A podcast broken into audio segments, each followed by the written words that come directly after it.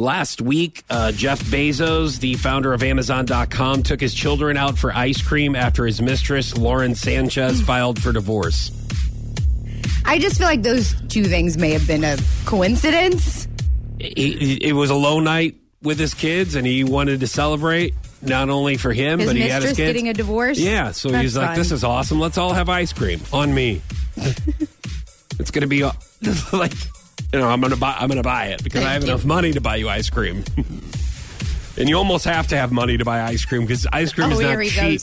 oh God, don't even. I mean, unless stop, unless you're getting the stop. great value ice cream for like a dollar ninety eight. Like then it, I'm, yeah, I always look for the like the dollar ninety eight ones, and I'm like, where are those? Where up? that's two fifty. That's too expensive. No. Like I get in the two fifty and three dollar range, and it's almost kind of like, you know what? I can wait for ice cream. I'll wait until my milk gets old. And then it'll, it'll be lumpy, and I'll put it in the freezer. That is and then so I take it out and I Stop. scoop it out, and then I put a little chocolate syrup on it, and boom. Syrup. How about that? So we're asking you guys, um, do you know someone who celebrated their divorce?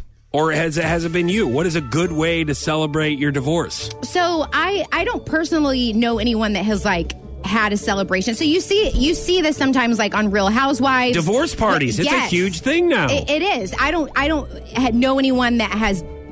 I don't know anyone personally that has done this, but like on the, the shows that I watch, they have these parties, and I will say I have spoken to some people that have said, you know, yeah, we're we're getting a divorce, and I'm like, oh my god, I'm so sorry, and I've had a handful of people come back and say. It's not a bad thing. Like, it's not, you know, obviously you want a marriage to work out, right? That's why Yeah. you get married in the first place. But I think Right. sometimes you know, you think you hear divorce and you're like, oh my God, but those sometimes those two people are really happy to get a divorce. You know what I Uh-huh. mean? Like, it's like, no, we're not sad. Like, this Yeah. has been a long time coming or, or whatever. So, um, so it does kind of, I think some people think a divorce party or a celebration is disrespectful, but for some people, it's a new beginning. You know, it's their, they've been unhappy for a long time. And so they want to just kind of start over. How did you celebrate?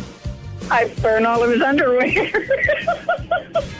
Burned all of his- I was told to give him all of his clothes, so I did. I don't consider underwear clothes, so I we burned them in the bonfire.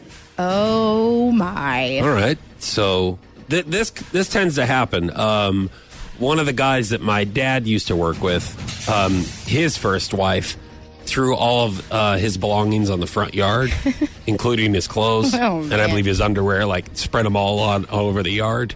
That's Like awful. when I guess when they were deciding to get a divorce, and I guess he came home and he said. Well, I hope you're not doing anything this afternoon because it's going to take you a lot of time cleaning up all that crap that you just threw out in the front yard.